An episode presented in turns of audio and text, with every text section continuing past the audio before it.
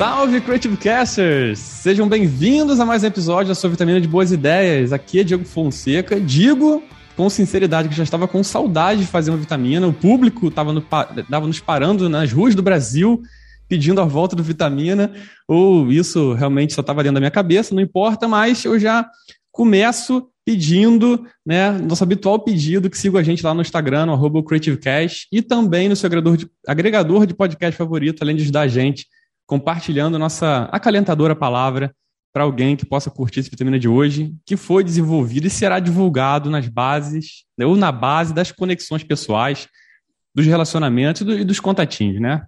Tenho aqui do meu lado meu parceiro de networking diário, hoje, Claudinho Macedo. Estava com, com saudade de um, de um belo vitamina? Tava. Amigas e amigos do Creative Cash, poxa, realmente, das ruas é, domingo na Atlântica houve uma pequena manifestação, é, as pessoas já ansiosas e questionando porque a gente não, não, não, não, estava fazendo vitamina. Calma, que agora teremos duas vitaminas na sequência, né? Hoje e na próxima semana, para poder dar aquela equilibrada. É isso aí, exatamente. E, além disso, para deixarmos esse episódio ainda mais especial, né, contamos com duas presenças ilustríssimas hoje aqui conosco. Ela que já participou de um Vitamina aqui, onde, onde a gente conversou sobre a volta do Home Pro Office. Foi o episódio 48, se você perdeu, volte algumas casas para escutar. E ela volta aqui hoje para continuar destilando o seu vasto conteúdo sobre RH, incluindo comportamento, liderança, conexões múltiplas. É o pacote completo e veio aqui enxergar esse papo sobre uma outra perspectiva e que é sempre bom. Sócia da sócia diretora da Hash RH, Jaqueline Hash, seja bem-vinda mais uma vez ao Creative Cast. Olá a todos, felicíssima de estar aqui uma segunda vez, por uma segunda vez. Que maravilha, absolutamente mérito e responsabilidade. Primeira vez, hein, Diego? O quê? Exatamente. Né? Primeira convidada que volta, né? Exatamente, isso é muito bom. Olha que honra dupla. E também temos conosco, hoje conosco, uma, uma pessoa que estreia em nosso amado podcast, ele que é sócio fundador da Fox Human Capital e vai trazer né, o seu olhar ímpar do mentor de carreiras, do Headhunter, para a nossa, nossa vitamina de hoje. Seja muito bem-vindo. Perguntei como é que se fala o nome dele, William Monteith, ou Monteati mesmo, que é o brasileirão. Prazer receber você aqui com a gente. Obrigado. Salve.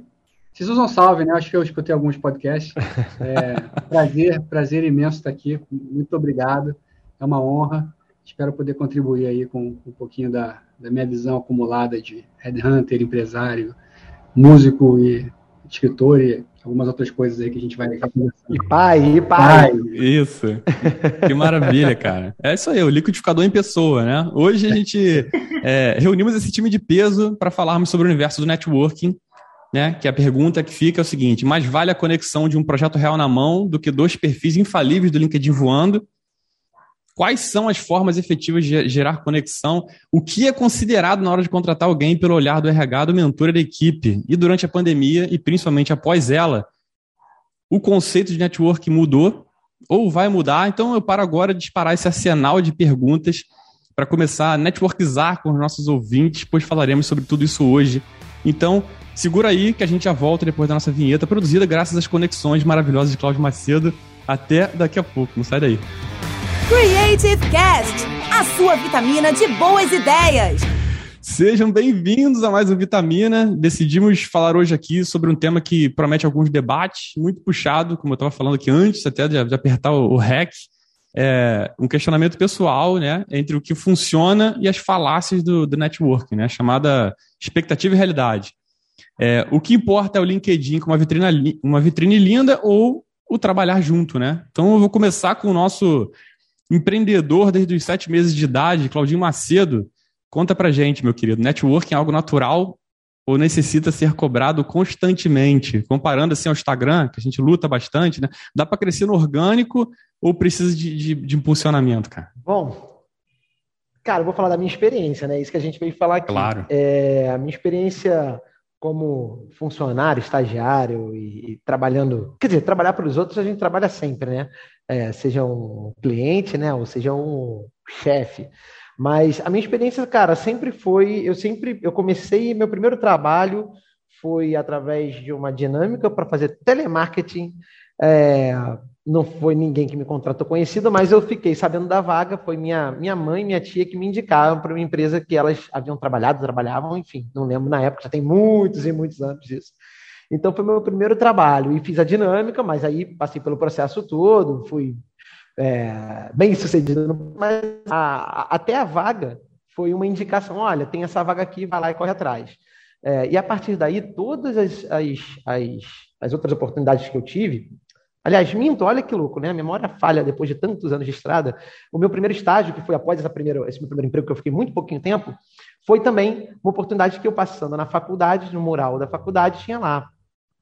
Rádio, nem sei se estava divulgando na época, mas era a Rádio Tupi, é, que estava abrindo um programa de estágio e tal, me candidatei e também passei. Depois disso, eu nunca mais trabalhei também, não fui contratado tantas vezes assim, mas trabalhei por, passando por um processo onde eu não, onde eu não conhecia ninguém. Quase sempre foi uma indicação, Jovem Pan foi indicação. E a verdade é que depois, trabalhando né, com, a, com, a, com a minha empresa, a gente fez alguns processos sim, mas a maioria esmagadora foram de indicações de relações pessoais, né? Tipo, indicação de alguém que trabalhava com a gente, de algum amigo. É, eu confesso a vocês que com 17 anos de empresa, é, pouquíssimos momentos a gente fez, abriu processos, mas que eu sempre senti falta por conta é, de um ciclo, de você meio que ficar com um ciclo muito parecido né, de, de relação, senti falta muitas vezes de abrir. Mas, enfim, é um pequeno negócio, né? É, é, é, tem toda uma, uma natureza e uma cultura do nosso negócio é, ter sido desenvolvido dessa maneira, entendeu? Mas essa, essa é a minha experiência. Nunca entrei no LinkedIn, por exemplo, para dar, deixa eu dar uma olhada aqui, filtrar e tentar buscar candidatos aqui para trabalhar com a gente. Inclusive, estou desesperadamente precisando de um estagiário de design. Se alguém conhecer, por favor, mandem o currículo. Jogou classificados aqui agora. Mas é uma coisa engraçada, né, cara? A gente sempre fala de bolha, é, de bolha meio conceitual, de, de, de diversidade de ideias para que você possa aumentar o seu repertório. Tem isso também, né, cara? É, ao mesmo tempo que você utiliza muito seus contatos, você talvez possa estar diminuindo a diversidade de, de, de, de pensamento, né? De pessoas lá dentro. Total. O Cortella tem até uma, uma frase que a gente rouba, né? Se apossou dela, que diz que experiência é transferível, mas vivência não, né? E aí minha, minha provocação vai para vai para Jaqueline. É, essa parte da vivência, ela é a base para o networking de valor, assim? O que, que você pode trazer para falar dessa importância do networking, né? Enquanto a gente fica... Muita gente usa estratégia de sair adicionando gente no LinkedIn achando que, que, essa, que talvez esse, esse network vai funcionar algum dia, ou de repente funcione, enfim. Olha, acho que adicionar gente no LinkedIn não é suficiente, né? A gente está falando de fazer rede, né? E, o, e, é interessante que o nome networking ele traz junto, né, a palavra work. O que quero dizer é o seguinte: você tem que fazer conexão e alimentar essas conexões. Então, você ter 15 mil pessoas no LinkedIn e nunca falar com ninguém, você não explora a potencialidade dessa rede, né? Então, quando você pergunta aí, achei a sua pergunta interessante, né? Se era orgânico ou impulsionar, eu acho que tem gente que tem mais talento para isso, tem um grande prazer em se relacionar e fazer conexões, mas se você não alimenta e não rega, né, você não extrai daí tudo que você pode extrair, né? Não, total. Então eu acho que quem não tem esse talento natural tem que fazer um pouquinho mais de esforço, mas assim, há que haver, né, colocar tempo e investimento emocional no fomento dessas redes, né? É, e, e aí é, entra muito naquela história que eu fiquei brincando com o Claudinho, né, de tipo, nem sempre, falando essa analogia pro, pro, pro Instagram, né, que se nem sempre o número de seguidores vai te dar qualidade nos relacionamentos, né, no engajamento, etc. É, e, e, o William que traz essa, essa visão, talvez, de, de ter lidado com, com pessoas através de mentor de carreira, né, assim, tão próximas, você você vê um pouco desse comportamento nas pessoas achando que isso de alguma forma vai trazer algum, algum benefício? Não? Como é que você analisa isso aí? Então, eu pego, vou pegar um pouco da fala do, do Claudinho, né? Eu também comecei minha carreira, é, meu primeiro, meu primeiro emprego foi na IBM e foi através daquele processo que você aplica no site e depois é chamado. E o meu segundo emprego, que foi na Robert Half, que foi onde eu fiquei oito anos, também foi, apliquei através de Headhunter e entrei. A partir daí, o meu Headhunter, o meu o meu relacionamento, meu network cresceu e eu nunca mais precisei é, postular para vaga nenhuma. Então, na, na, minha cabeça, eu acho que é, quando a gente começa a nossa vida profissional, a gente conhece lá o pai, conhece a tia, né? Mas o nosso network é baixo. Ele vai crescendo conforme você vai passando é, por algumas empresas. E a tendência, se você faz um bom trabalho, você é reconhecido, você é indicado, você é chamado, você vira sócio, a coisa acontece naturalmente. Por outro lado, é, eu como, como, como headhunter e, e, liderando uma empresa de recrutamento, eu posso afirmar que se você, que agora não dá andar pelos corredores da empresa porque está todo mundo de casa, né? Mas se você entrar no computador do pessoal da, de todas as multinacionais, pega a Michael Page, pega a Robert Half, pega a Hayes, né, pega a Foxman Capital, pega outras, os headhunters trabalham com o LinkedIn aberto o dia inteiro, o dia inteiro. Então a principal fonte de procura de candidatos, né, é, é o LinkedIn. E quando é que o LinkedIn serve? Quando, quando você já é, terminou de usar o seu network. Né? Quando você abre uma posição, normalmente você conhece, putz, conhece esse cara, conhece esse cara, legal, vou chamar. Mas chega um momento que você não tem mais, mais gente para indicar, ou a gente entra nessa situação que o Diego colocou, né, de você querer dar uma oxigenada, trazer gente com ideia diferente, com outras vivências, né? Então, aí funciona também. É, não, eu não estou falando só do LinkedIn, mas estou falando do LinkedIn, estou falando de trabalhar com, com, com eventual Headhunter, desculpa, pessoal. É, então, eu acho que as duas coisas são importantes, tá? Eu diria que primeiro o network e, e o. A gente está comparando aqui network e, e LinkedIn, né? É, mas o, o, você ter uma rede bem estruturada, é uma boa vitrine, é, ajuda você a ser achado. Não quer dizer que você vai permanecer naquele emprego, porque não adianta só ser encontrado, tem que ser bom, tem que ter uma boa performance. Mas eu acho que são duas coisas importantes e que andam juntas. É, eu fiz até uma analogia, cara, ao que a gente normalmente faz para até, até para convite, né, cara, para vir participar com a gente, para bater um papo. Assim, no, no iníciozão, é, a gente tinha, e, e, até dependendo da rede de relacionamento, eu boto o Claudinho aí como o nosso, o nosso grande conector, né, para trazer pessoas aqui para bater papo com a gente. Chega, chega um momento que a gente começa a, tipo assim, não olhar o LinkedIn, mas a gente começa a olhar o Instagram para entender, cara, perfis interessantes, legais, que de alguma maneira vão acrescentar para o papo, etc. Então é mais ou menos isso, né, cara? Você começa tendo o networking de valor e chega num ponto que você precisa descobrir meio que novos talentos a partir de uma ferramenta. Essa ferramenta pode ser o pode ser o LinkedIn, como pode ser qualquer outra rede de contatos, né? É, e tem um negócio interessante, cara, você falando essa coisa da, né, da rede de relacionamentos, porque aqui estamos, né, quatro pessoas. O William, cara, foi um cara que eu estudei no primário. É, o que prova aquela a máxima que diz que quem faz o colégio é o aluno, né? Você vê o, onde ele chegou e vê que, e compara comigo. Você vê o cara que se dedica, ele, ele pode realmente é, crescer na vida.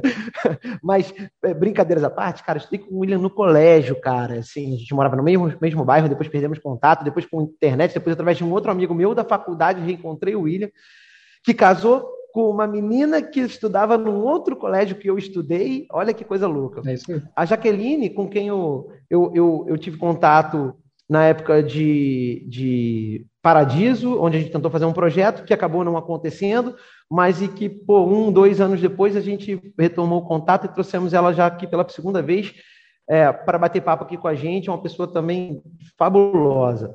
E, e, não, e você também, que é um contato através do Bernardo, né, que é o terceiro integrante aqui do nosso, do nosso podcast, foi um cara que eu também conheci há cinco anos, mais ou menos, fazendo um projeto muito bacana, ficamos amigos, e teve a ideia desse podcast, é, trouxe o Diego, e hoje estamos eu e Diego, sem o Bernardo, é, é, aqui batendo esse papo muito bacana. Então é meio que você, é o que você falou, né, cara? A gente vai, a gente vai ao longo da vida é, construindo relações, né? Obviamente que passam diversas outras pessoas pelo nosso convívio, nem todas ficam, né? às vezes por falta de sintonia, às vezes por falta de oportunidade, mas é, é, acho que é um processo natural da vida para absolutamente tudo que a gente faz, né? Não, isso aí total. É, inclusive nessa hora de você, você está falando aí do, de procura-se um estagiário de design, né? Que é justamente na hora de você montar a equipe, é, seja por projeto ou, ou para entrar na empresa com tempo pré-determinado ou não, etc.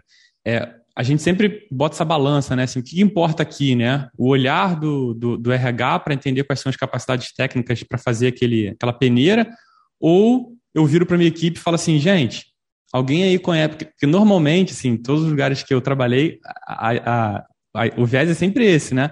Você vira lá para a equipe e fala assim, gente, e aí, cara? A gente precisa de, sei lá, de um redator, a gente precisa de, sei lá, qualquer pessoa para entrar na equipe que, que, eu, que, que, eu, que, que eu subentendo aqui na história toda, né? É, que você bota um filtro é, de, de qualidade, né? De confiança, que é uma das coisas que até a gente já, já falou aqui em um dos nossos, em um dos nossos programas, né? Que tem o escritor né, de gestão de equipes, o, o Patrick Lencioni, com as cinco disfunções de, de equipes, ele fala que confiança é a base de tudo, né? E normalmente ter, ter alguém conhecido da equipe, ou pelo menos alguém que já trabalhou junto, te dá um pouco mais de, de confiança em curta, em curto esse caminho, né? Teoricamente, né? E aí, tipo assim, esse, esse olhar vindo do RH, assim, vou começar até com a, com a Jaqueline. Esse, esse movimento, como é, que, como é que é visto, assim? É interessante considerar isso? Isso começa a entrar na fronteira da, do, do antiético, entendeu? Como é que isso afeta o fit cultural, que na verdade é o que, é o que se espera, né?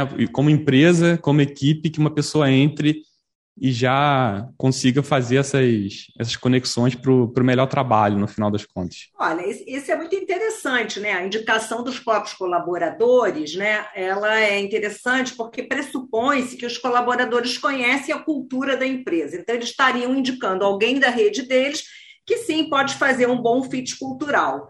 Isso não quer dizer né, que essas pessoas tenham todas as competências requeridas para a posição. Eu imagino que o William vai concordar comigo.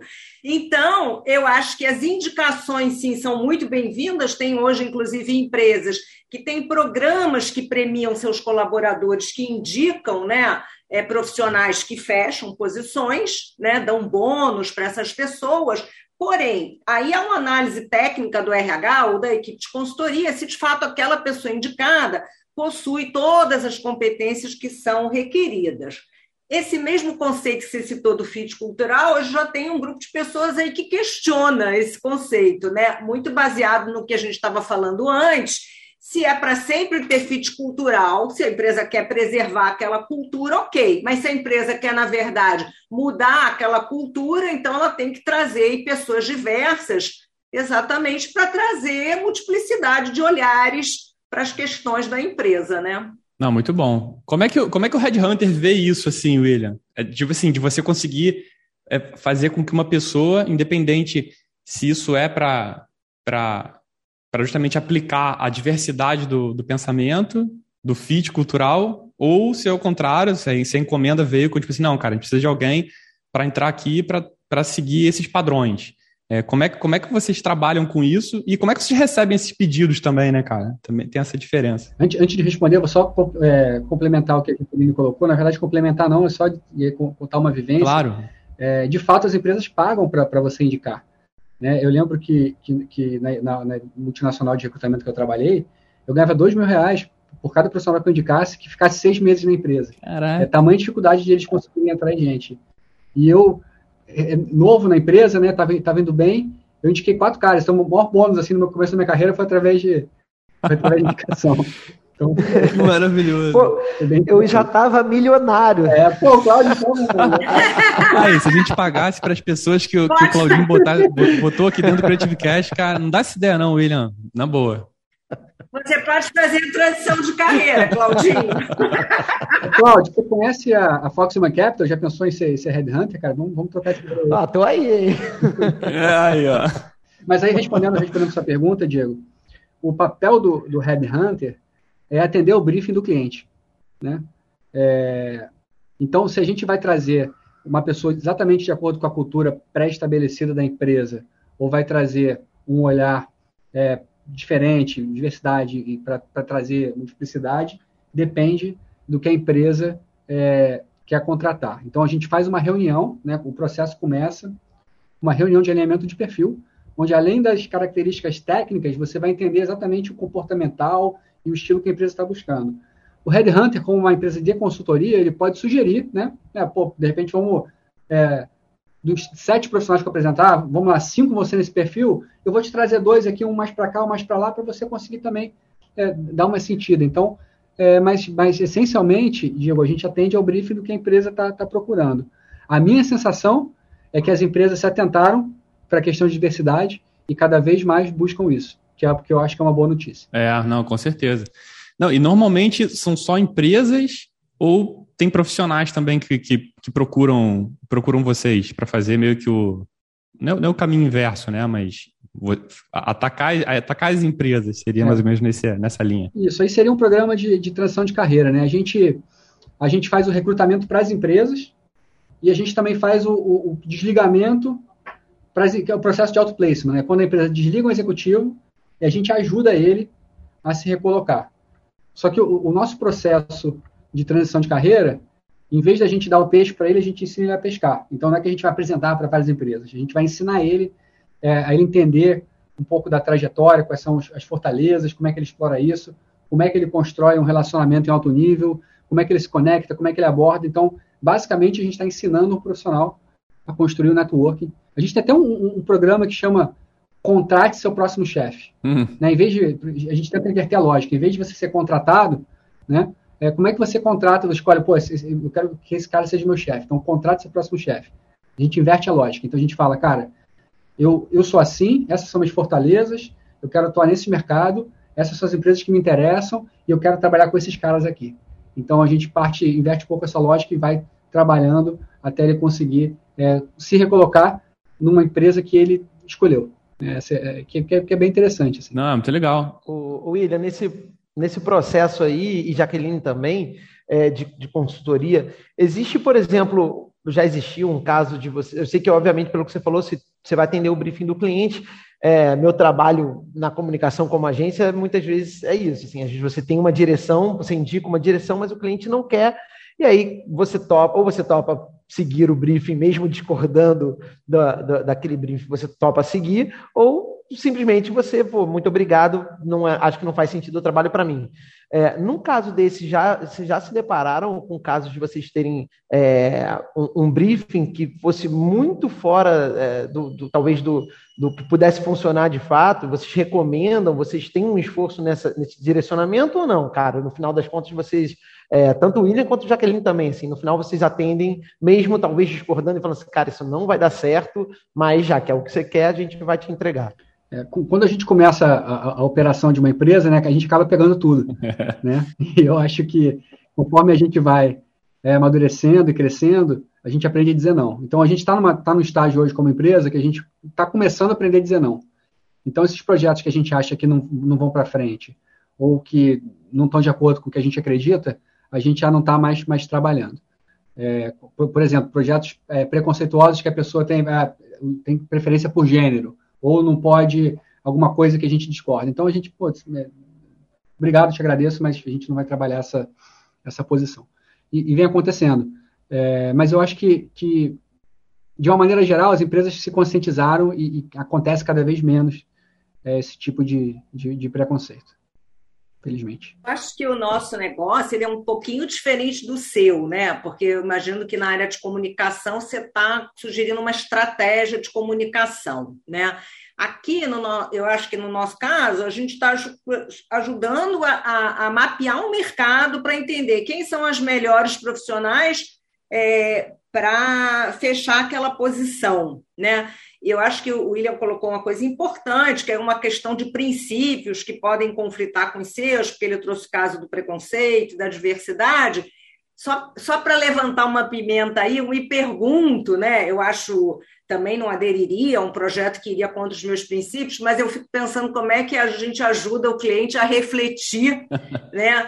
É. É, se, é, se é dizendo, tô, olha, vou embora, ou estando junto para, de alguma forma, né, botar lá uma questão, né, assim, por que só esse tipo de pessoa? Você quer olhar e tal, mas a pessoa às vezes está fechada, né? A, minha questão, e eu não tenho resposta para isso, é assim, o que, que vale mais a pena? A gente se retira de imediato, a gente investe naquela relação, se ela é uma relação boa, para trazer novas ideias para aquele cliente, né? Não estou dizendo assim que a gente sempre tem capacidade, uhum. né? E muitas vezes também o cliente entende mais da. É, é bom a gente também é, assumir que o cliente entende mais da realidade, conhece mais a realidade dele, principalmente quando a gente é um fornecedor que começou a trabalhar há pouco tempo com esse cliente, né? Perfeito. A pergunta é complicada e eu também confesso que não tenho resposta, mas eu, o que eu diria é que você vai testando, né? Enfim, se você tem um grau de confiança, você, você vai, mas sem forçar a barra. Você tem que entender o limite até onde, até onde chegar. E vai ter um momento que, se a coisa não vingar, você aborta a missão e fala, obrigado, a gente vai até aqui. É, se precisar trabalhar eventualmente em uma outra posição, a gente está à disposição, mas também não dá para forçar a barra, né? Não, eu acho que o que é mais semelhante com o que o Claudinho falou é quando você vai, por exemplo, para uma organização fazer projetos de desenvolvimento, né? Que aí o cliente diz assim: ah, olha, eu quero que as minhas lideranças aprendam a cobrar, a cobrar forte, não importa o que, a equipe pense. É, realmente, aí estou fora porque eu não acredito nisso, acho que isso é um modelo que caducou. É um pouco diferente, eu acho que, da prática de selecionar pessoas, na minha opinião, né? É, o que o Claudinho falou é, é, tem, tem, muito a ver com aquela história de educar o cliente, né, cara? Que tem muito isso dentro da, do universo de comunicação, etc. Quando você é, e, e, tem até uma fala do, do, Davi, que participou de um dos nossos episódios, do CLT-fobia, que ele fala muito isso. Cara, quando, quando eu tiro o projeto da minha cabeça e mostro isso, ele já não é mais meu, né? Então, assim, de que forma eu consigo fazer uma transição interessante para que eu consiga, ao mesmo tempo, conseguir né, educar o cliente, acho que talvez seja né, da, da, melhor das boas vontades, acho que você não consegue, mas enfim, você apresenta o que você acredita e vê se tem fit, né? Se dá match nisso, né? Eu acho que oferecer alternativas ao cliente talvez seria o termo, assim, na minha opinião, mais indicado, porque assim, nem sempre também o que você pensa é melhor do que o que é verdade, o cliente é pensa. Claro. Né? Mas assim, então, que outras alternativas ele teria e quais seriam os prós e contras dessas outras alternativas? Então, você, na verdade, você estaria ajudando o cliente a ampliar né, é, olhar sobre aquele tema, considerando várias possibilidades. Né? É, eu, eu só acho o seguinte: se eu pensei, com certeza é melhor do que o outro pensou. Ah, bom. Mentira, brincadeira, gente, brincadeira. Cara, mas falando nessa história do, do, de Red Hunter, cara, tem um caso aqui muito louco, mano, que na pandemia eu, eu fui chamar duas vezes, uma até, tipo, minha mulher tava com Covid e não quiseram fazer o, a entrevista por videoconferência, que eu achei muito estranho. Até porque eles, eles, não, eles não, enfim, vocês vão descobrir no final, mas eles não clareiam um pouco qual é o processo. Aí, beleza, ah, vou ver se, se meu gerente aqui é, vai conseguir fazer essa entrevista é, remota, não sei o que, não, não me ligou mais acabou. E um outro, um outro momento, num outro, numa outra determinada empresa, me liga falando que, ah, não, gostamos do seu currículo, não sei o que, do LinkedIn, queremos fazer, chamar você para uma entrevista. Pô, que legal, ótimo. Cheguei lá, quando eu cheguei lá, cara, eu já achei estranho, porque, tipo assim, não era. nada caracterizava aquilo como uma empresa é, em que eu fosse trabalhar lá. Eu falei, ah, pô, beleza, é uma recrutadora, né, cara? Tô aqui, beleza, não sei o quê. Quando eu entro, cara, é tipo assim, você entra como se fosse numa salinha do Detran, e aí, cara, a pessoa meio que caga pro teu, pro teu currículo, não entende absolutamente nada. Isso, isso, essas coisas todas que, que isso me levantou, essa, essa história, porque o William falando, né? Tipo assim, ah, você entende, sim, eu quero trabalhar aqui, o meu perfil é esse, quais são as minhas fortalezas, etc. Cara, simplesmente cagou, assim, pro todo o currículo, você tinha que levar impresso, né? Estamos gravando isso em, em 2021, né, cara? Levar currículo impresso. é, para que a pessoa cagasse e se preocupasse muito mais sobre, tipo assim, cara, qual era o tipo de bonificação que ela ia ganhar caso é, ele me colocasse em uma das empresas que tinha no portfólio da empresa. E que, tipo assim, em nenhum momento eu demonstrei interesse em trabalhar para nenhuma delas. Aí, cara, eu caí, eu, eu, me vi numa, numa roubadaça, assim, cara. Falando assim, caraca, maluco. E até isso me, me causou uma certa estranheza, que eu falei assim, cara, desculpa, Red Hunter não é isso, né, cara? Não, tipo assim, não é tentar botar você numa salinha do Detran e tentar te empurrar uma vaga pagando, acho que seu primeiro salário, uma parada. Cara, eu achei uma parada, uma, uma, uma, atitude muito tosca, cara. Mas, eu Diego, vou fazer uma provocação. Isso aconteceu porque você não ativou a sua network para saber que empresa era essa. pode ser. pode ser, cara, pode ser, exatamente. Eu fui de, de inocente, caí na, na rede ali, cara. Tranquilo. É como, como todo, todo mercado tem gente mal intencionada, né? Total, é, claro. E quando Verdade. o Red Hunter quer cobrar do candidato, sai fora que é, que é cilada, Bino. É, o, o, o, lance, cara, o, o acordo comercial do Red Hunter é sempre com a empresa. Então, o candidato não paga absolutamente nada. Né? É, eu sou contratado para contratar um CFO com experiência em empresas de bens de consumo. Eu vou falar com os caras e, cara, eu não vou cobrar nada de ninguém. A empresa, o meu acerto é sempre com a empresa. Então vamos fugir aí dos caras que prometem muito e te cobram um salário ou algum tipo de antecipação. Não, excelente. Essa era uma das coisas que eu, inclusive, ia tirar a dúvida no ar, assim, para para que outras pessoas não, não caiam nesse conto. E pior que eu tenho amigos que já caíram nesse conto aí, cara. É muito normal, muito normal. De que, tipo assim, na verdade, eles não, eles não dizem para você, eles não dão muitos detalhes, justamente porque se você souber dos detalhes, você não tá lá. E aí, de repente, num papinho lá, eles tentam convencer que aquele ali é o caminho, etc. Mas, enfim, a pandemia entrou. Eu queria levar o papo também um pouco para isso, né? Já que a gente falou de, de entrevista que não ia ser remota, né? E, e, e, as relações, as conexões mudaram drasticamente, né? Acho que vocês já tinham beleza. E você, você provavelmente, a gente estava conversando até no, no, offline aqui, que tanto a William quanto a Jaqueline trabalham com pessoas que ainda não conseguiram conhecer, né? Carne e osso. Eu contei da minha história com o Claudinho, né? Que a gente se conheceu é, também virtualmente, só depois do décimo episódio que a gente se encontrou, né? E os, café, os tradicionais cafés, almoços, né, de negócio, eles acabaram e além disso as conexões começaram a perder força, né? Porque você vê pelo digital que não é a mesma forma, tem fadiga de zoom e outras coisas aí que, que, que alteram a nossa cabeça, né? É, e aí a gente também tem um outro movimento que acho que já veio pré-pandemia ganhou um pouco mais de força, que os vídeos se tornaram mais presentes em entrevistas, né? A gente tem até o TikTok, o TikTok Resumes, né? Que servindo de apoio para empresas nos Estados Unidos, principalmente para a geração Z, né? Para que a gente precisar, precise se adaptar ao processo, viagens de negócio, é, alguns, algumas matérias já falando que, que vão mudar para ser uma coisa extremamente é, é, essencial e nada além disso. E a minha pergunta poética aqui vai para vai para Jaqueline, que trabalha tanto essas questões de afinidade, de colaboração e fazer junto. É o seguinte: estamos caminhando para uma humanização das ferramentas digitais ou para digitalização do comportamento humano? O que, que vai mudar nessas relações a partir de agora? Pergunta de um milhão de dólares. Hoje está fácil. Tá moleza. Que bom que foi Jaqueline nessa, que eu não tenho a menor ideia. Olha só, é... Eu, eu acho que existem as duas coisas, né? É, acontecendo ao mesmo tempo. Eu acho que gente é, mais consciente de que é preciso, né, assim, fazer, investir tempo nas conexões. Eu insisto nessa ideia porque eu acho que tem uma ideia muito equivocada. A gente vê isso muito nas empresas. As empresas querem melhorar as relações, mas ninguém tem tempo para nada. Gente, não há melhoria de relações se você não senta para conversar com as pessoas. Isso é uma coisa impossível. Eu não conheço esse segredo. Se vocês descobrirem, me contem. Aí eu acho que tem um caminho. Por outro lado, eu acho que tem uma questão, né? Outro dia achei interessantíssimo. Me ligou um jornalista de um veículo para falar sobre uma nova profissão, designer de conversas. E eu fiquei intrigadíssima, porque, claro, designer de conversas no âmbito da tecnologia é aquela pessoa especializada em criar conversas né, entre o robô e você, consumidor, para que você permaneça na conversa. Mas eu não é um puxador de assunto, né? Puxador e, e apimentar né, a conversa de modo tal que eu não saia correndo.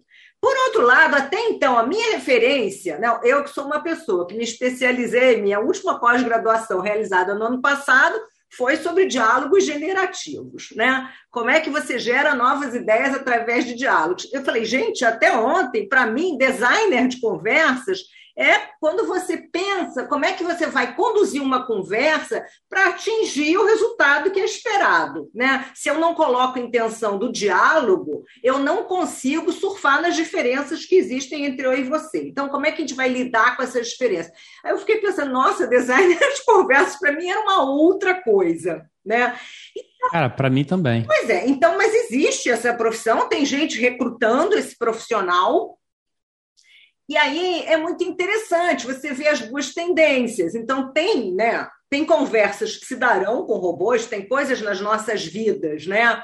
É, eu, assim, confesso que para mim é bastante difícil, visto dado a minha geração, né? Então, assim, não, talvez para vocês seja mais fácil.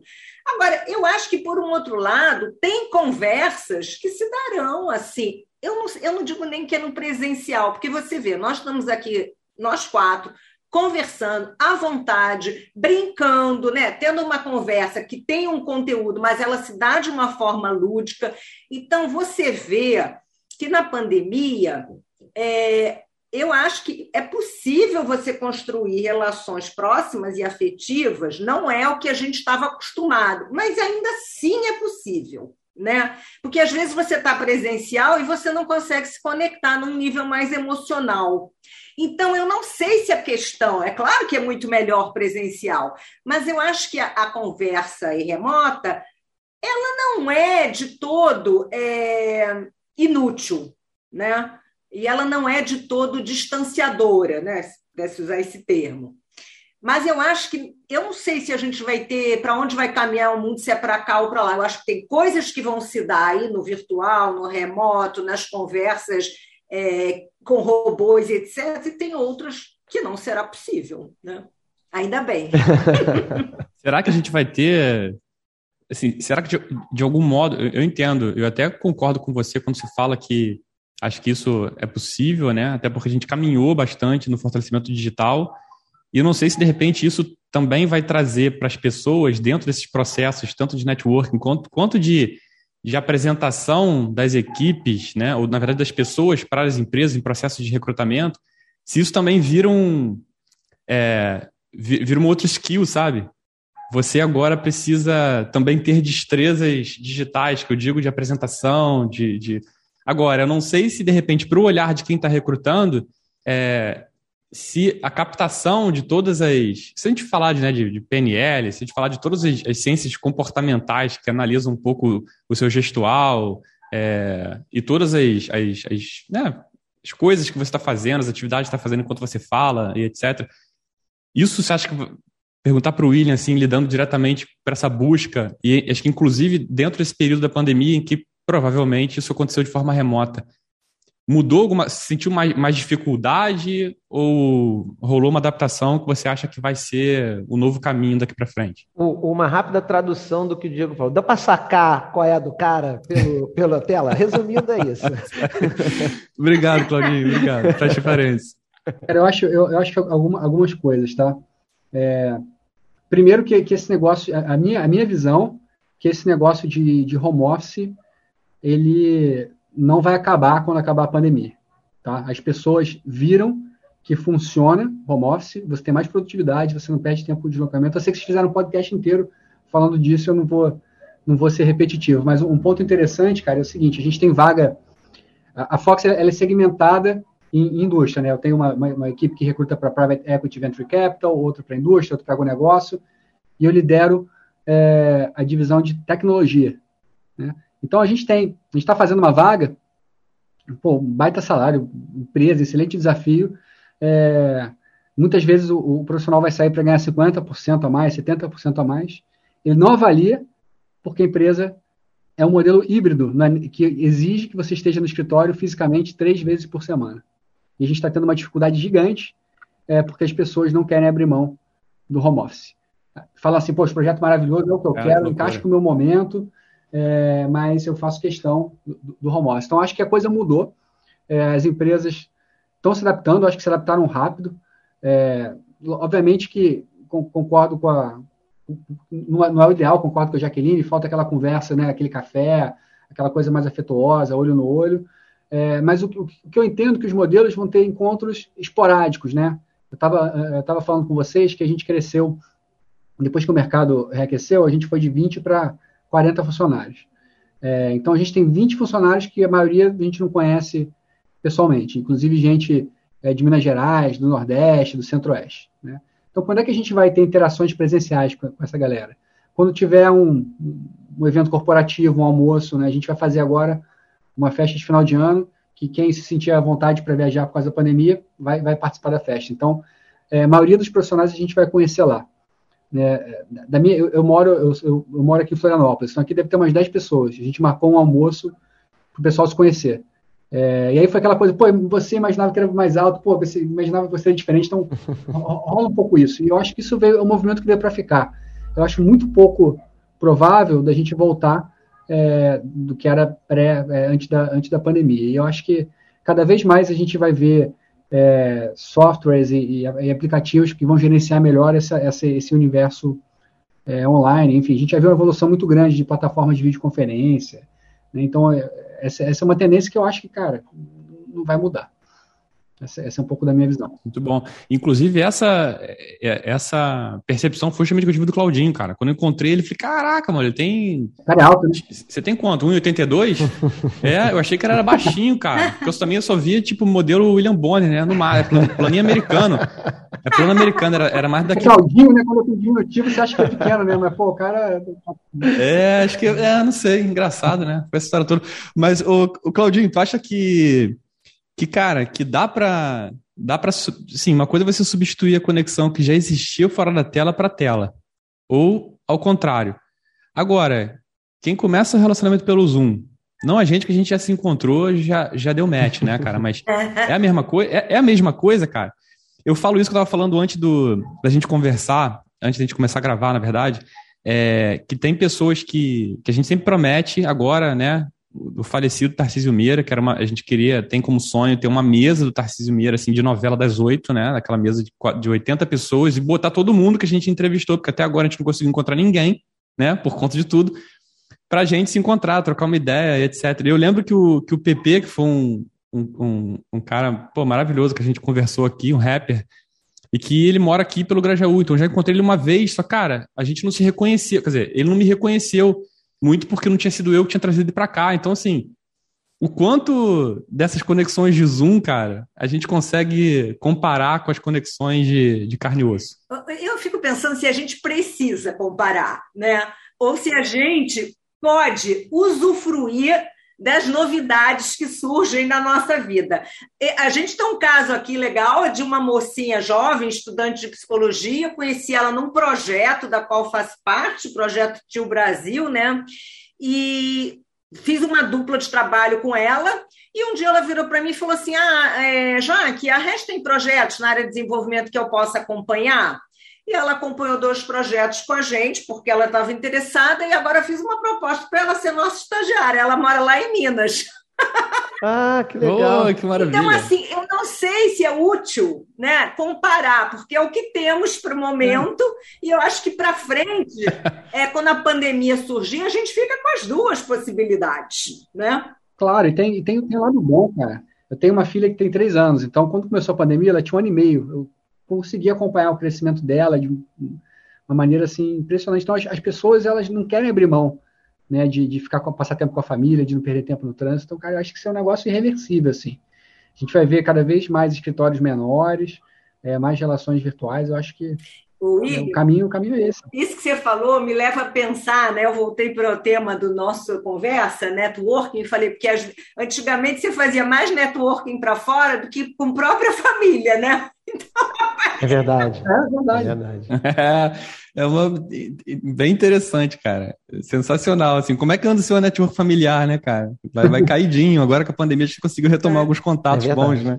Daqui a pouco vai ter designer de conversa de network familiar. Né? Depois vai, ficar, vai, vai nichando, né? Então... É, isso aí. Cara, quando a, quando a Jaqueline falou designer de conversa, eu achei muito relacionada ao X, né, cara? Tipo assim, você entender qual, qual é a experiência do usuário e tentar melhorar essa, essa interação, né? Não, mas Aí depois você pensa, não, é isso. É ligado ao X, mas no viés tecnológico, que é aquele cara que está uhum. escrevendo as conversas que você vai ter lá com os robôs nas, nas, empresas de serviço que te atendem, né? Não, porque eu acho isso muito louco, cara, porque eu, como designer, né, cara, tendo que conviver com um designer de sobrancelha, fica complicado a gente começar a entender novas nomenclaturas e falar assim, cara, né, o que estão arranjando para cá? O que estão arranjando para o designer? Brincadeira, cara. É, deixa eu, cara, puxar agora, acho que eu vou puxar para os. Acabou que o Claudinho não respondeu a pergunta, mas acho que a resposta da, da Jaqueline foi tão espetacular, né, Claudinho? É, isso que eu ia falar. Quer complementar cara. com alguma coisa? Nada, isso eu ia falar exatamente. A gente fica sempre buscando encontrar no outro aquilo que nós temos dentro de nós. Brincando, mas é isso, a gente. Por que, que é isso, Buda? É, que a gente está tá procurando. Não tem comparação, assim, cada um tem sua maneira, seus benefícios, suas desvantagens, e você vai extraindo o que é de melhor. Exatamente, cara, Jaqueline, perfeita. É isso. Eu, eu vou sair, eu vou desistir desse podcast e ela assumir meu lugar. tem que saber. Não tem sei, que saber navegar. Não sei como interpretar esse comentário. Ou mandei bem ou mandei muito mal. Olha, é verdade. Não, do meu ponto de vista, você mandou muito bem. Talvez do, do, dos meus companheiros, que me criticam muito, é, não seja um elogio, mas do meu ponto de vista foi um elogio, Jaqueline. É Eu isso. também vi como elogio. Fique, fique... fique, fique tranquilo. e vem, agora é o seguinte, eu vou, eu vou, eu vou passar essa bola só para os. Só acho que para os especialistas no assunto, né? E vou me ausentar dessa, até porque eu adoro, né? Fazer perguntas e, e ver se as pessoas respondem ou não e me eximir da resposta dessas perguntas. É a melhor coisa que tem na vida, né? Mas se a gente pudesse, assim, estabelecer algumas dicas práticas para fortalecer a conexão e o networking entre pessoas, né? Tipo, ah, eu tô querendo, sei lá, me recolocar no mercado, ou tô querendo fazer novos projetos, tô querendo ter conexões reais. Quais seriam elas, assim? Se a gente pudesse fazer algumas dicas, posso chamar de dicas de ouro ou coisas do tipo? Perguntar para os especialistas no assunto, Jaqueline e William, para que a gente consiga, já que o nosso podcast, e muitas vitaminas, a gente vira uma, um, como é que é? Um produto de, de utilidade pública, entendeu? Então a gente normalmente traz algumas dicas para que as pessoas é, trabalhem melhor o tema. E como tema networking, como é que a gente poderia fazer algum tipo de ação, comportamento para que você floresça é, o seu networking com mais eficiência? Eu, eu acho que um, uma coisa importante, assim, sempre que a gente vai fazer uma nova conexão, seja no LinkedIn, enfim, que a gente quer fortalecer o networking, como você colocou, a, a, a, grande tendência é você pedir alguma coisa. Ah, você pode me ajudar, podemos fazer uma, uma reunião, você pode me dar um emprego, você pode olhar o meu currículo, né? É, eu gosto de, de, inverter um pouco essa lógica de, de repente, oferecer ajuda, né? É, então, em vez de você chegar para a pessoa que você está querendo fazer networking e, e, pedir alguma coisa, que tal você chegar e, e de repente, mostrar algum projeto, é, se disponibilizar para, de repente, apresentar, criar algum tipo de conexão. Então, acho que, que inverter essa lógica acho que é uma dica legal, né? Porque você nem, nem, nem conhece a pessoa, já vai chegar pedindo alguma coisa, eu, eu acho chato. Então, chegar de leve, preferencialmente, né? É, pedindo ajuda. Outra coisa que eu, que eu acho importante, a gente ter um interesse genuíno é, com, com as pessoas que a gente vai falar. Não adianta você adicionar 40 pessoas e fazer uma mensagem, mandar o copy and paste e, e mudar só o nome da pessoa, né?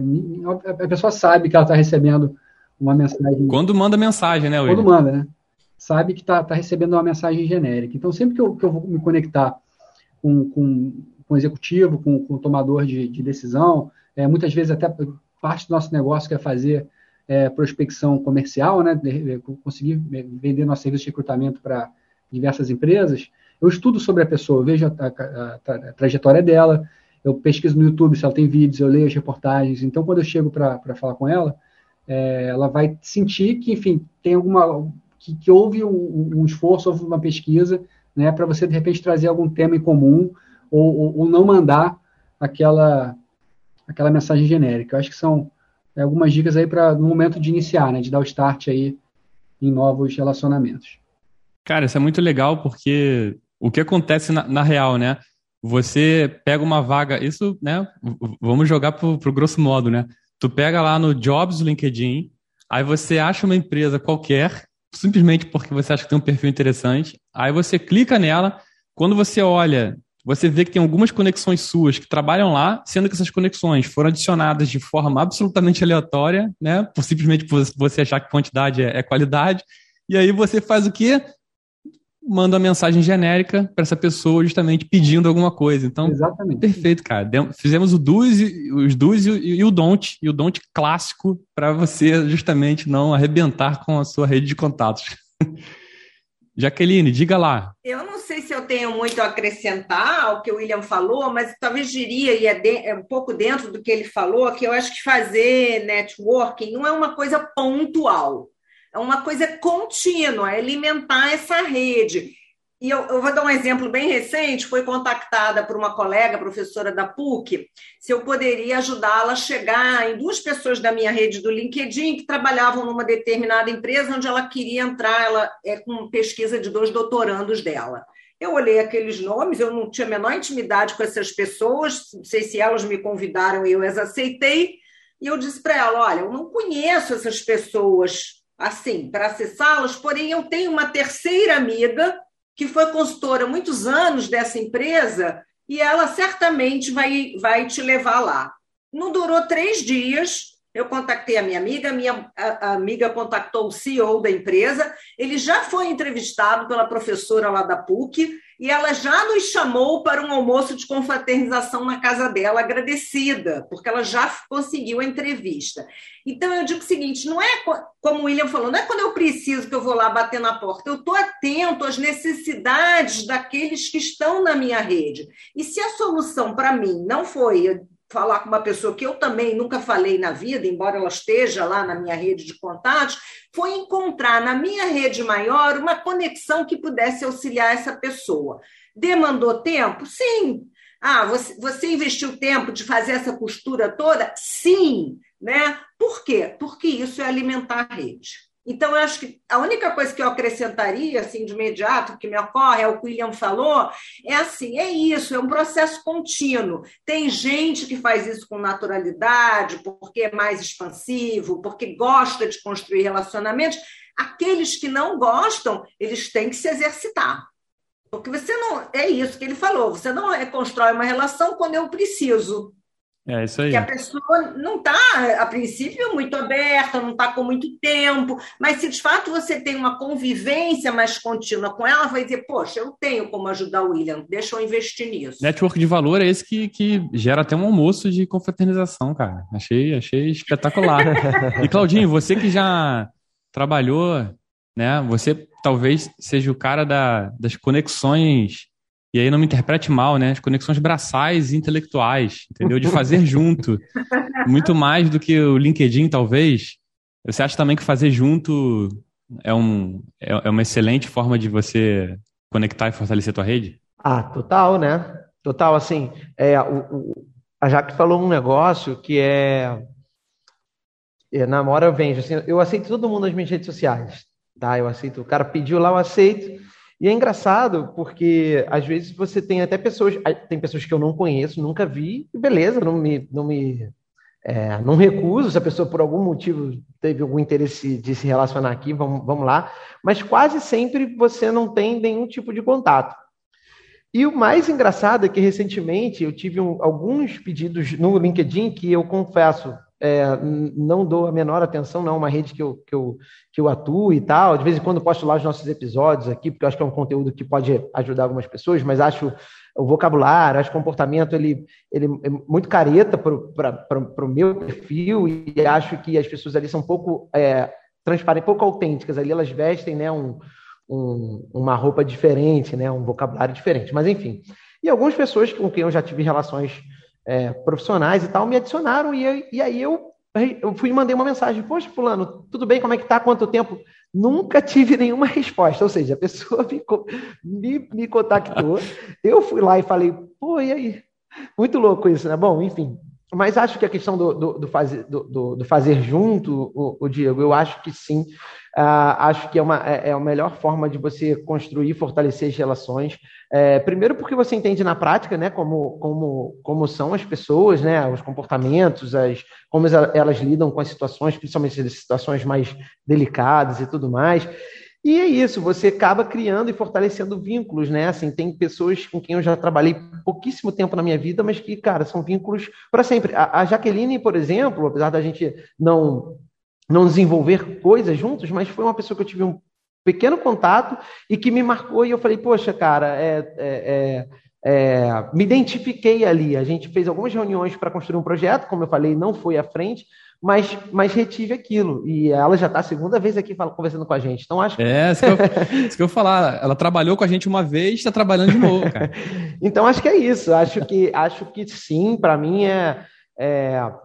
Eu tinha falado no início aqui das minhas experiências sendo contratado como né, colaborador de algumas poucas empresas das quais eu, eu fiz parte, mas também como empresa, né, a, a minha empresa, a maioria dos negócios também que eu fiz ao, ao longo da vida toda foi através de relacionamento difíceis, casos onde a gente chegou para apresentar um projeto que a gente não, não tinha menor relação, enfim, que isso foi à frente, ou às vezes você faz, mas não fortalece, porque certamente as pessoas também têm suas outras pessoas de relação, de mais tempo, e, e eu não vejo isso como algo negativo. Acho que tem muito a ver com confiança né, na entrega, no trabalho, assim como eu também contrato fornecedores e parceiros, e falei até mesmo colaboradores, que a gente já tem, já desenvolveu alguma história, e essa história provavelmente ela começou com alguma indicação.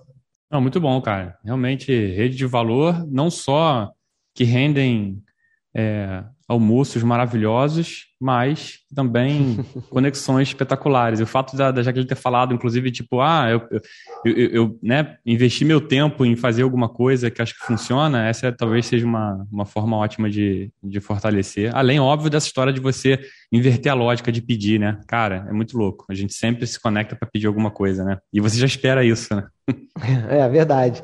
O, o, e essa coisa de se realmente estar atento é uma coisa que eu acho que é, se você não tem, é uma coisa até de cuidado. Acho que o William e a Jaqueline falaram de uma coisa que eu acho que remete a cuidado. É, é, meio que cultivar, né? Óbvio que tem gente que faz isso super profissionalmente, tem como, como, como trabalho se relacionar, mas eu acho que você tem como, se você não tem, é bom desenvolver, porque cuidado é, não é a questão do interesse, como eu falei, tem gente que, que, que, o olho está sempre buscando alguma coisa, mas é você desenvolver relações e estar atento às necessidades, como eles falaram, acho que é uma coisa muito bacana, porque é, é isso, todo mundo tem algo a contribuir, a colaborar, e muitas vezes você, quando tá, seu olho está só pelo que você pode extrair, você perde a oportunidade de desenvolver, né, de construir relações legais. Mas eu queria só fazer uma pergunta para os dois, porque foi um caso que eu vi essa semana e, e eu acho que é, uma, é um caso delicado. É, não sei se vocês acompanharam, teve uma rede de farmácias lá no Rio Grande do Sul, vazou um áudio. Você viu, né, William? Eu escutei esse áudio. Foi um áudio de uma recrutadora é, orientando a sua equipe é, com relação ao perfil de contratação. E aí ela fala algumas coisas, é, ela, ela, ela vai construindo ali um perfil ela começa a falar de, de, boa aparência, o que na verdade é extremamente relativo, né? O que é a boa aparência para mim não é para você, mas enfim. E aí, aos poucos, aquilo vai evoluindo, ela vai falando de piercing, de tatuagem, é, que, é, é que não, não poderia ter, aí ela vai ela cita que é, é, gordos, pessoas gordas, é, ela fala de homossexuais assim, ah, se for gay, não pode ser afeminado, coisas desse tipo. Eu não, eu não vou dizer que foram essas palavras, porque eu não me recordo exatamente, mas o contexto é esse, tá? É, e aí, eu acho isso importante, porque é óbvio que há, que há um, um perfil, né? Tudo, tem, tem, tem, tem perfis né, que as empresas buscam, como a gente já falou em algum momento, até voltando um pouco no, no assunto aqui, mas, por exemplo, o Jaqueline, é, como é que é a dica para quem, por exemplo, está nessa posição de formar um perfil ou de passar um briefing, por exemplo, é, como você consegue construir um perfil óbvio que tem questões de crime, né? Racismo, homofobia, isso é crime e, e, não precisa nem ser discutido. Mas existem pontos talvez um pouco delicados, como por exemplo, tatuagem. É, é claro que existem pessoas extremamente competentes, né? É, bacanas, são cheios de tatuagem. Mas talvez para o dono de uma rede de farmácias, ele entenda, como é meio o caso ali da, da do papo, que esse perfil é, não transmita o que ele gostaria de transmitir, vamos dizer assim. É, até que ponto é, e como fazer isso sem você cair num, num, numa questão de discriminação, né? Ou, ou mais, é, sem você perder a oportunidade de estar aberto a a, pessoas que fujam um pouco do seu perfil, mas que talvez entreguem muito mais e muito melhor do que aquelas que você. É, digo com relação à aparência, né? É, tatuagem, piercing, uh, cor de cabelo, por exemplo. Eu, eu acho que tem clientes que eles nos contratam como consultores né, na área de talentos, e eles estão abertos a ouvir é, as nossas é, opiniões e reflexões sobre aquele perfil naquele contexto. Tem outros que nos contratam, vou usar uma expressão assim, mas como fazedores de vagas. Né? Então, o perfil, ele não quer gente tatuada. E a gente vai bater num dilema que eu acho que o William trouxe no início, que é assim: eu quero trabalhar, né? É, sei lá, para um cliente que é homofóbico, eu quero trabalhar para um cliente que é racista, né? Esse VAR aqui vale a pena, eu me lembro há muitos e muitos anos É, na primeira empresa que eu tive, a gente atendia uma empresa de varejo e eu fui a um cliente com uma consultora. E ela trouxe essa pergunta para o cliente. Ah, trouxe duas perguntas em função de que ela tinha trabalhado numa outra empresa onde ela foi educada a fazer essas perguntas. E ela fez duas perguntas, que é, ah, vocês aceitam é, profissionais com tatuagem? Vocês aceitam profissionais negros? Quando a gente saiu dali, eu falei assim, olha, você nunca mais faça essa pergunta. E ela disse assim: Mas eu preciso saber, porque senão eu mando um grupo de pessoas negras e todo mundo é reprovado, e eu tenho que começar o meu trabalho de novo. Eu falei: Ok, nós vamos pagar esse preço, porque eu não vou dar essa dica para esse cliente nem essa deixa, eu não vou facilitar a vida dele. Né? Uhum. Então, eu acho que é uma questão assim de princípio.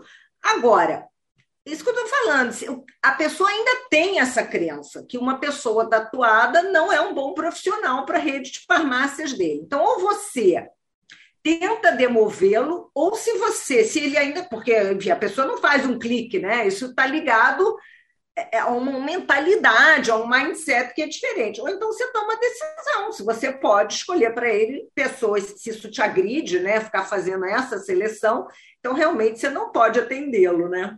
Mas, William, por exemplo, como, como o cara transmitir esse perfil? Acho que a, que a, que a dúvida talvez seja assim. Então, tudo bem, você tem lá, você constrói o seu perfil. Como é que você pode transmitir isso e qual cuidado que você precisa ter? De novo, óbvio, estamos falando com relação à questão de, de homofobia, não, fugindo dessas questões que elas não são, não são discutíveis, mas com relação a esses detalhes de, é, é de característica física, de, de estilo, às vezes até, né? É de bom tom. Meio códigos, né? É. É de bom tom se colocar isso num, num perfil? Ou, ou, o ideal é que você não, não, não entre nesses detalhes, por exemplo? Cara, eu acho que o ideal é você não entrar nesse detalhe. É, se você olhar é, países como, por exemplo, Estados Unidos, né, o, o, currículo, você não pode botar a sua idade, você não pode botar a sua foto, nem o gênero você coloca, nem a data de nascimento, porque eles, senão pode ser, você pode ser, enfim, preconceito com com, com idade, com, com, gênero, enfim. Então, é, e você não pode fazer nenhum tipo de pergunta pessoal, por exemplo, se a mulher tem filho, não tem, né? Então, uhum. ah, se tem plano de engravidar, cara, isso é crime nos Estados Unidos. E, e eu acho que, que a gente está caminhando, obviamente que a gente está tá, tá longe ainda, mas se a gente olhar é, a sociedade hoje, tenho certeza que ela já está melhor nesse sentido do que a, a, sei lá, 20 anos atrás.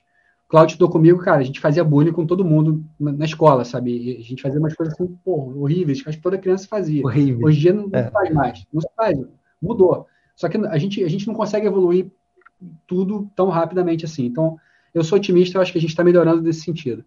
É, e, e, eu acho, honestamente, Claudio, sobre o que, que você me perguntou, cara, é, corta, não dá. Como é que você vai, como é que você vai orientar a sua equipe para buscar A, buscar no B? Não dá, não dá. Eu tive, eu tive um caso. É, eu, eu, eu, fui expatriado, eu morei em Santiago do Chile durante, durante três anos, né?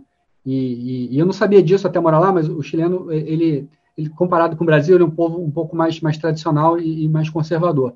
Características, não estou falando que é, que é melhor, melhor nem, nem pior, né? E aí, a primeira posição que eu, que eu fui fazer lá era um, era um executivo na área comercial, né? Eu estava separando lá os perfis e tal, eu fui revisar o, os currículos com a, com a diretora, e ela falou assim, ah, esse aqui é legal, esse aqui é legal, esse aqui você não manda, porque esse cara aqui é, é divorciado. Então, a empresa não contrata divorciado. Meu Deus! Eu me assustei, assim, eu falei, o quê? Divorciado? Cara, pô, negócio... Né? Eu falei, coitado, que cara, né? Porque não, a empresa de, é, super religiosa, assim, e, cara, não, não contrata... Ok, então é, é opção da empresa, ela tem o direito de, de, de fazer isso, sei, mas, cara, a gente não é obrigado a, a compactuar e, e como Headhunters, é, é, contratar. Mas, mas acontece. É, aquele áudio acho que resumiu tudo, todo tipo de preconceito praticamente no, no, no mesmo áudio. até me questionei, pô, será que não é fake? Porque falou de tudo, assim, mas, mas cara, aí eu fui me lembrando das coisas que eu, das vivências que eu tive. Você já ouviu, né? Acontece, né? já vi muita coisa parecida. Já ouvi muita coisa parecida, briefing vindo de cliente, eu acho que isso é inaceitável hoje em dia cara, a gente tem que ter uma postura que, cara, obrigado, assim, não dá.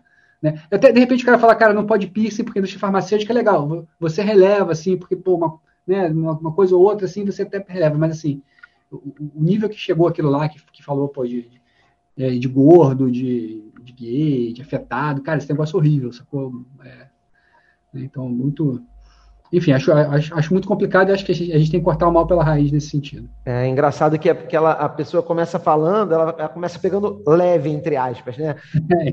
Ah, vamos, contra, vamos contratar gente feia, aí depois ela começa a entrar nos detalhes, assim, é, é um negócio assustador. Vai se soltando da é, pior maneira possível. É, né? exatamente, exatamente. É. E agora, para a gente ir para talvez encerrar da melhor maneira possível, a gente vai chamar as nossas dicas de liquidificador depois desse papo que acho que a gente poderia demorar umas seis horas e meia. E eu vou pedir para vocês trazerem suas dicas. Vou começar é, quem, com quem é de casa.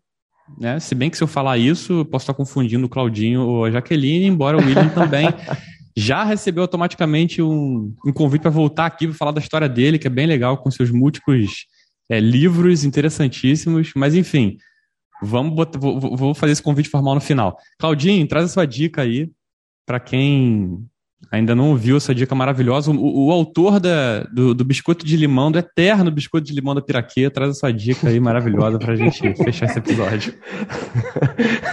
Bom, para quem não sabe a dica do biscoito de limão, deixa eu explicar. O Diego nunca esqueceu. Foi um dos primeiros episódios. Eu, eu, a minha dica foi: coma, compre, coma um biscoito de limão. Mas, na verdade, o que, que eu queria dizer? Faça algo que você gosta muito que você não faça há algum tempo. Eu comprei, né, passei na rua, comprei um biscoito de limão da Piraquê. Sempre reforço, obrigado, Piraquê, pelo biscoito de limão, que é fabuloso e foi algo que me fez muito bem. Então, na verdade, a dica era: faça algo que te faça bem. No meu caso, era o biscoito de limão. Sempre faço questão de explicar, porque o Diego ele ficou muito chocado com essa minha dica. Não entendi, não entendi entre, as entrelinhas, cara, desculpa. Pensei que ia puxar o biscoito de limão agora, que ia, ia abrir.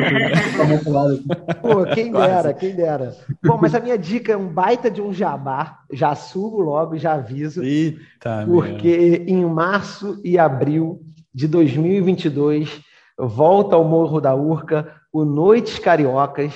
Para quem viveu anos 80 e para quem viveu ali início dos anos 2000 até 2010 mais ou menos, teve a oportunidade conhecer. O Noites Cariocas é um evento muito bacana, que aconteceu e acontecerá novamente no Morro da Urca.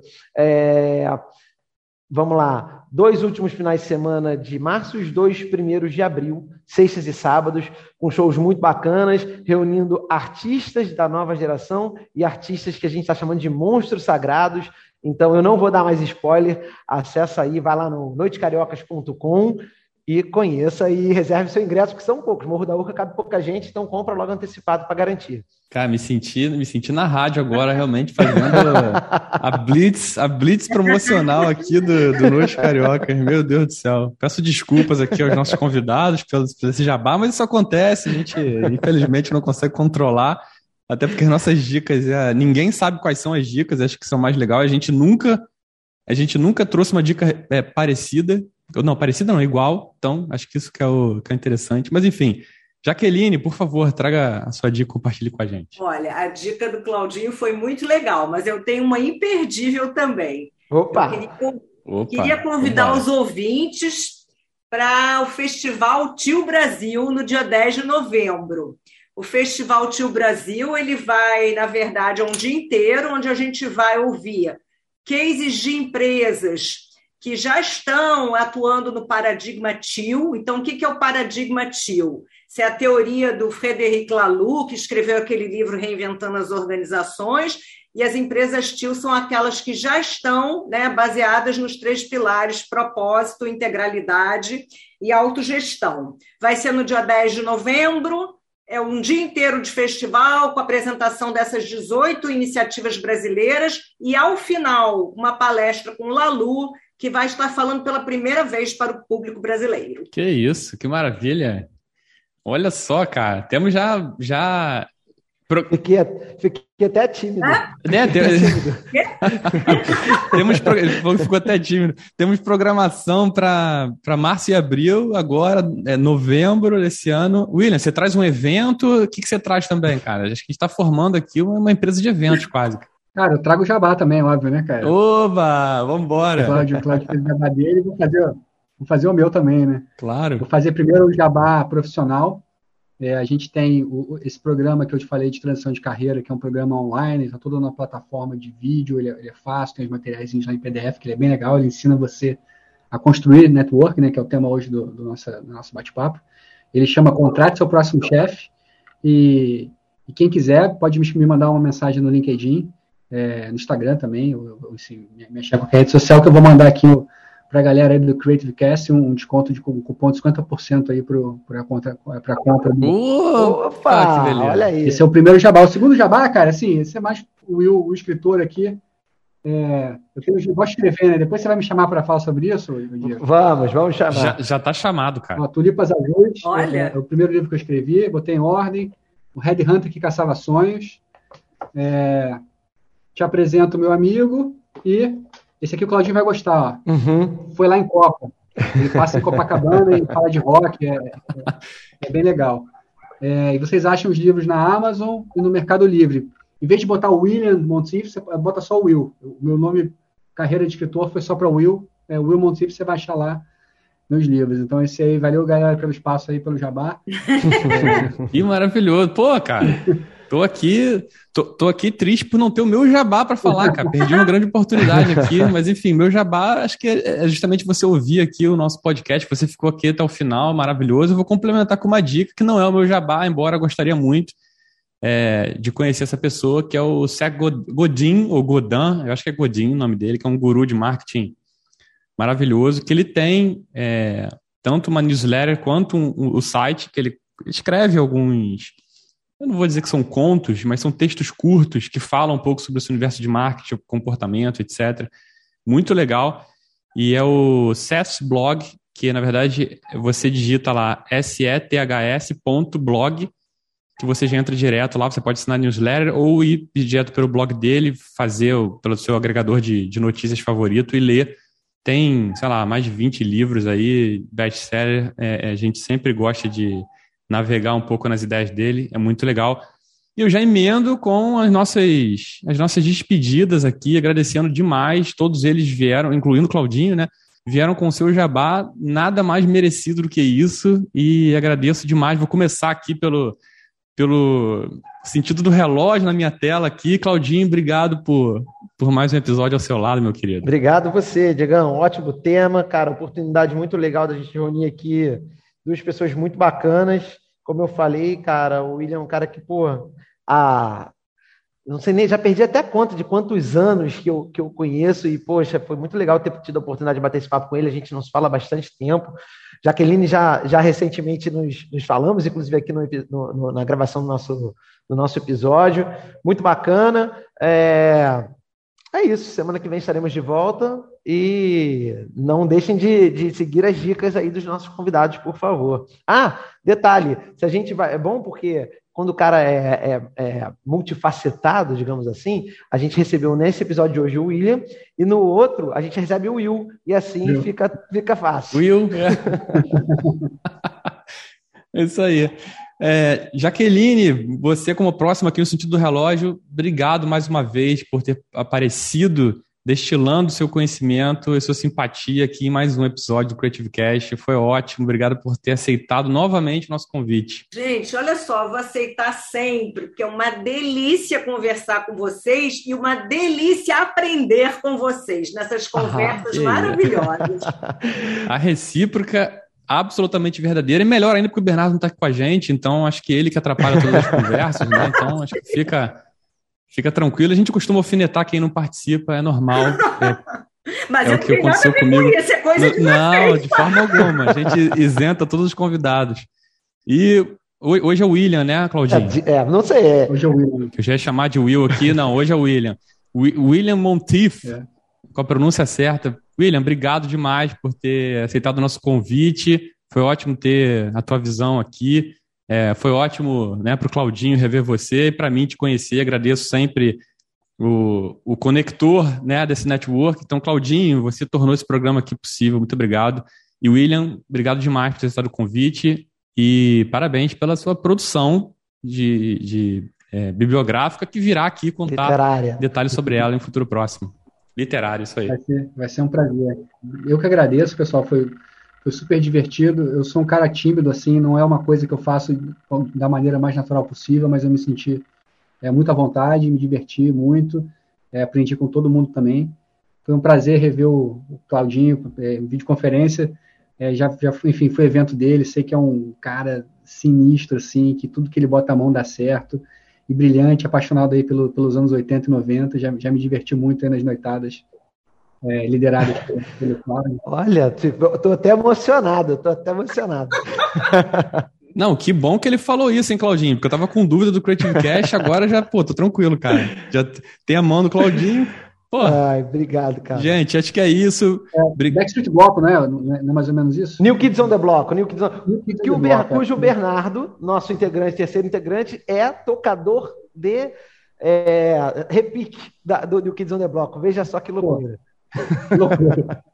É o network, né, cara? Muito bom, no, no carnaval perto de você, pra gente fazer até jabá de quem não tá aqui, né, cara? É, completou é o pacote de jabazão, é isso aí. Beleza. Queria agradecer a Jaqueline também, minha, minha parceira aí é, de mercado, é, aprendi muito com a Jaqueline. Como te falei, Jaqueline, já escutei falar de você, escutei falar bem, Opa. fica tranquilo. O mercado do Rio Opa. de Janeiro é, é um mercado pequeno. É, então, que legal, foi, foi um prazer aqui poder dividir a, o microfone contigo, tá bom? E, e Diego, pô, prazerzaço. Eu também agradeço. Agora, agora, como diz uma amiga minha, somos, ela diz o seguinte: nós somos, na verdade, temos uma comunidade dentro de nós. Então, agora quero conhecer como leitora os seus livros. Ah, opa, que bom. Bora, que maravilha. Isso que, é um, isso que é um network de valor. E eu aproveito e vamos ter que promover o almoço, né, cara? De agradecimento por, por esse grupo espetacular que trouxe tanto Catarina, conhecimento, dicas interessantes. opa, para os nossos ouvintes. Fechado.